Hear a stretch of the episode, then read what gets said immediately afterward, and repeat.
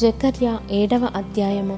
రాజైన దర్యావేషు ఏలుబడి అందు నాలుగవ సంవత్సరము కిస్లేవు అను తొమ్మిదవ నెల నాలుగవ దినమున బేతేలు వారు షెరెజెరును రెగెల్మెలకును తమ వారిని పంపి ఇన్ని సంవత్సరములు మేము దుఃఖించినట్టు ఐదవ నెలలో ఉపవాసం ఉండి దుఃఖింతుమా అని యహోవాను శాంతిపరచుటకై మందిరమునొద్దనున్న యాజకులను ప్రవక్తలను మనవి చేయగా సైన్యములకు అధిపతియగు యెహోవా వాక్కు నాకు ప్రత్యక్షమై సెలవిచ్చినదేమనగా దేశపు జనులందరికీ యాజకులకును నీవి మాట తెలియజేయవలెను.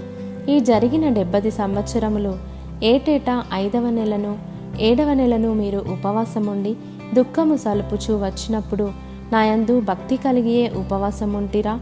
మరియు మీరు ఆహారము పుచ్చుకొనినప్పుడు స్వప్రయోజనమునకే కదా పుచ్చుకొంటిరి? మీరు పానము చేసినప్పుడు స్వప్రయోజనమునకే గదా పానము చేసి తిరి. ఎరుషలేములోను దాని చుట్టూను పట్టణములలోను దక్షిణ దేశములోను మైదానములోను జనులు విస్తరించి క్షేమముగా ఉన్న కాలమున పూర్వీకులకు ప్రవక్తల ద్వారా యహోవా ప్రకటన చేసిన ఆజ్ఞలను మీరు మనస్సునకు తెచ్చుకొనకుండవచ్చునా? మరియు యహోవా వాక్కు జకర్యాకు ప్రత్యక్షమై సెలవిచ్చినదేమనగా సైన్యములకు అధిపతియగు యహోవా ఈలాగు ఆజ్ఞ ఇచ్చి ఉన్నాడు. సత్యమును అనుసరించి తీర్పు తీర్చుడి.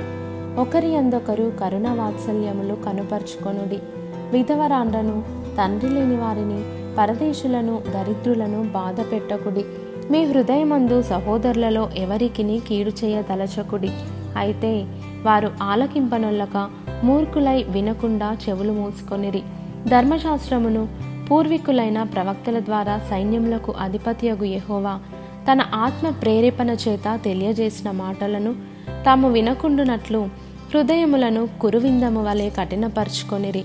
గనుక సైన్యములకు అధిపతియగు యహోవా యొద్ద నుండి మహోగ్రత వారి మీదికి వచ్చెను.